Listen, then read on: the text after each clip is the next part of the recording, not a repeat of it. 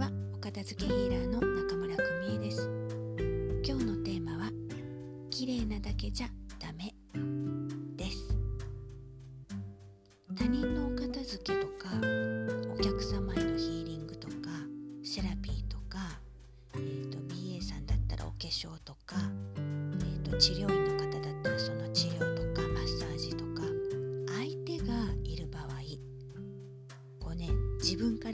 からグイグイやるだけじゃダメなんです。綺麗な方がいい良くなった方がいいってねそれだけじゃダメってことなんです。なぜかっていうとその向こう側にあるものがすごく大事だから。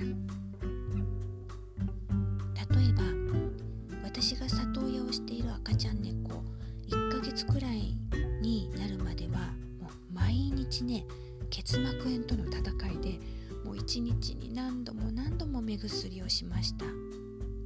それでも翌朝になると目やにで目が塞がってもう両目がね見えなくなってるんです。もうひどい時は目全体がねかさぶたみたいになっててガチガチに、ね、なっててね。でその度にねぬるま湯に浸したお化粧用のねコットンであれでね少しずつ少しずつふやかして、まあ、4匹分8つのね目から痛くないようにねそーっとそのかさぶた状態になったものを剥がすっていう作業をひたすら繰り返しました。でもね毎日やってるとこのかさぶたにね腹が立ってくるんですよね。もうねまたできてるもう、まあ、なんなの？ってねそんな感じでね。でねそうするともう一気にペリってね剥がしたくなるわけです。しないですけどねそういう気持ちになるんですよ。綺麗にしたいんですよね。コントロールしたいんです。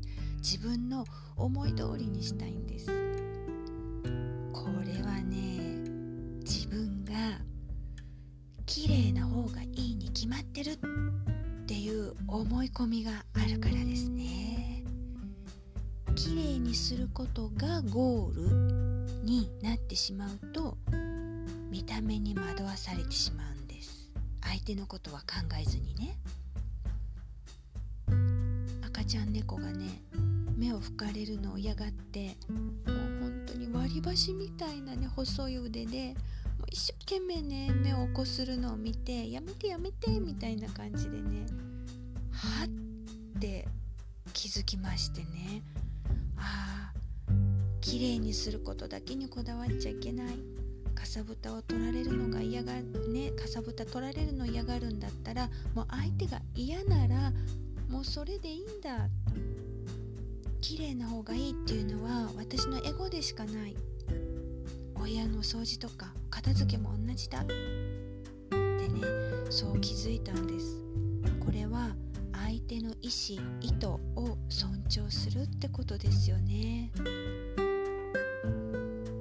綺麗ですっきりした部屋は確かにいいけど相手が物を捨てられなくて山のようにたくさんのものに囲まれた部屋でいいのなら本当は良くないかもしれないですよ。でもねその状況からちょっとこう変わりずにいるのであればそれまではどうしてもねやっぱり抵抗を感じてたんですね自分の中で。でもねそれをこうなんとかすんなり受け入れられたっていうか許せたっていうかねそんな感覚になったんです。あなたが尊重したい相手の意図って何ですか？誰の気持ちを尊重したいですか？誰を受け入れて何を許したいですか？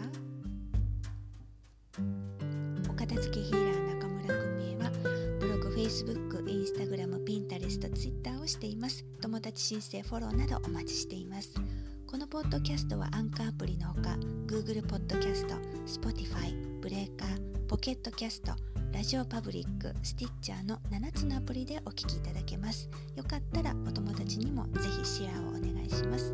それではまたお会いしましょう。中村久美恵でした。